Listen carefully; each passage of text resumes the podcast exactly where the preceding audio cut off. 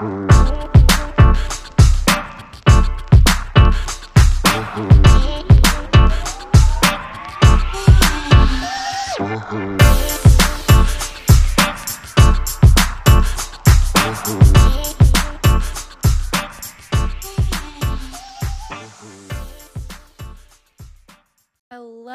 everybody. Welcome to the Tana Talks podcast. It's me, Montana, and we are here. It's another lesson of the day. It's lesson 26 of the book Calling in the One. If you're new here, guess what? We're calling in the one. I accidentally started a book club on TikTok. Um, I say accidentally because literally I hate reading, and this is a book we have to read every day. And um, I'm really growing in discipline. Um, still, um, I just breathed really hard. Sorry. I know this is podcast. Sorry if you could hear that. Um, you definitely could. But uh, I'm trying to be more disciplined human. That was like my year, my word of the year for 2021 was discipline. And I I'm getting there. Literally, guys, tomorrow my goal is to wake up literally at 6 a.m. Um, we're gonna try because I'm gonna go to bed early tonight.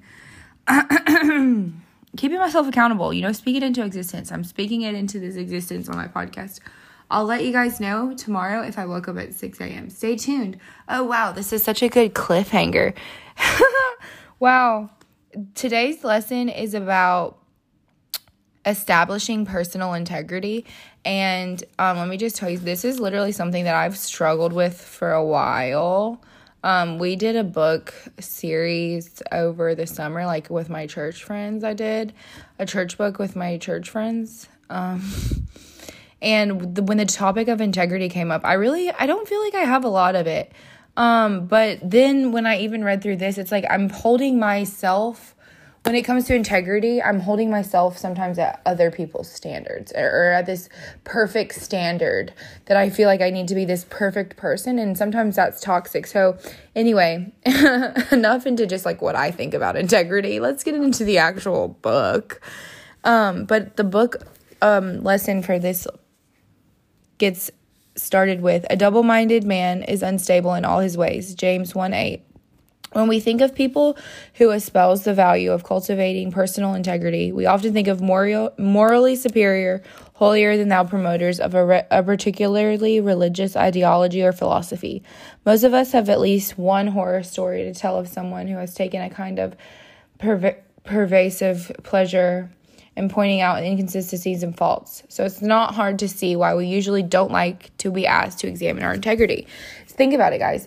I don't like when people question my integrity or ask about it because it's like, I don't know. I even like kind of made a joke about it this weekend to my friends, but it was like, I always grew up in church and they were like, we, anyway, I was like, I would always go in there wondering like what other people, what were, what, what other people were struggling with because we all struggle. This is something I, str- like, I, I don't know. And I always, I felt like growing up in a like morally like super Christian religious like home and stuff I felt like I never had integrity because I just felt like I should be living this perfect life and I was being judged no matter what way I lived. So, and I mean, I still struggle with this every day. I'm, I'm talking about it right now on this podcast. What am I even saying? Anyway, but I love how she opens up to talk about the struggle. She wants she's like I want to make it clear when we explore this topic, we're not talking about moral dictates as much as your own subjective standards and to what degree you are or not to, able to live them. And so that kind of just frees you to like live I feel like there's a standard for yourself and we all have our own standard and I can't tell you how to live and you can't tell me how to live, but your integrity is yours and you have to be able to withhold it yourself and I, and we can't do that, you know, for each other. And so I love how this because I always like literally I think sometimes too this is like maybe this is me being real as a Christian, I'm not trying to put my faith on anyone, so never like always hear my heart that with that. But like as a Christian, I do try to live my life like Jesus. So like that made he literally always perfect. Like that's I genuinely believe that. And it's like so of course if I try to live my life up to that, I'm not ever gonna I'm not ever gonna be able to live that. So it's like I need to work out Montana and Montana's integrity. And so I really feel like I I I've had this revelation and I feel like cuz it to, to for me to say I'm not I wasn't living integrous like that makes it sound like I'm literally like the worst human, but there were just areas where I felt like I needed to do better. And now I feel like I'm being more authentic and being more open. And I feel like the biggest thing with our integrity is like we just need to be able to, to, be able to talk about it. Talk about the things that we struggle with. I think even as people like we see it in society like as cancel culture we cancel people so easily but all of us are struggling with things. All of us dead serious. Oh my gosh i just had a hiccup sorry. All of us have done something that would get us quote unquote canceled. So I hate this culture because if we were just more open, I don't know, we would be able to be more authentic and talk about it. A lack of integrity simply suggests that one is being an inconsistent person, and an inconsistent person is a disempowered person. Whenever there is a contradiction within the self, a lack of wholeness and congruence, there is a fragmentation in its resulting sense of angst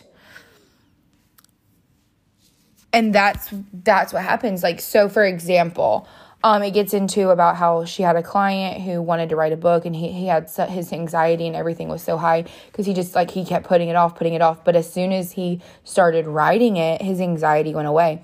And i think so often for me like i'll be thinking about something all day long that i need to do need to do do need to do need to do do. And then as soon as i do it it's over. And it's like literally it took me five seconds to do it. Why didn't i do it? And i think that it kind of goes back to the self sabotaging and then like the lack of integrity.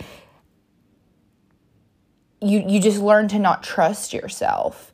You you you you become inconsistent with yourself. You're you're losing a sense of yourself when you don't trust yourself and you don't listen to yourself and you don't do what you know you need to do. If you feel like you need to write a book, write a book. If you feel like you need to post something, post it. If you feel like you need to write something, write it. If you feel like just do it because if you're not if you don't do it, if you don't the thing about manifesting in this book is all about it. It's not so much you just write it down seven times and then it magically happens. No, you write it down, you ask it, you believe it, you receive it, but then you start acting like you already have it. So, like, for example, like,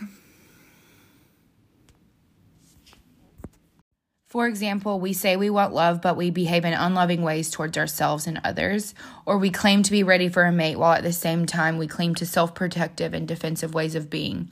As a render steers a sailboat, never quite on target, but in a constant state of correction and adjustment, so we too continually engage the process of looking for where we are out of alignment with ourselves so that we can restore our inner congruence. Basically, you just have to keep your word with yourself. Like for me, I said at the beginning of this podcast, I'm gonna wake up tomorrow at 6 a.m. and I I swear I want to keep that word with myself. I want to do this. I want to. I want to be responsible for how. I think we want to we want to self-sabotage. We want to not take responsibility for the power that we have inside of us. We want this. We want it, but we don't want to actually work on the foundational work. And so Today's lesson was to take out a journal and write on the following questions. So, what agreements have I made that I have not kept? Honestly, this podcast every day I have not kept, but also I wasn't expecting this and I bit off more than I could chew with this. So, I'm giving myself grace in that aspect. What do I need to communicate to someone that I've been putting off? Um, there's a work situation that I definitely need to do that I haven't been. Who do I need to contact regarding money that I owe? At the top of my head, I, I, there are some people that owe me money, not that I owe them money, but I should reach out. Who do I need to forgive? Who do I need to apologize to? Who do I need to thank? What lies have I been telling myself? And what excuses have I been making? Okay. And then it says, now go back and review your list. Circle those things that you intend to clean up in your life and write a list of actions to take that would restore integrity in your life. And so there's some things that I'm personally going to be working on. And I hope there's some things that come to your mind when you're thinking of a list like that. I want to end this quote with this quote. Few have the strength to be a real hero.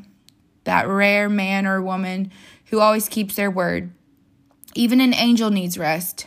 Integ- integrity creates a body so vast, a thousand winged ones will plead. May I lay my cheek against you? Hafiz, translated by Daniel Ladinsky.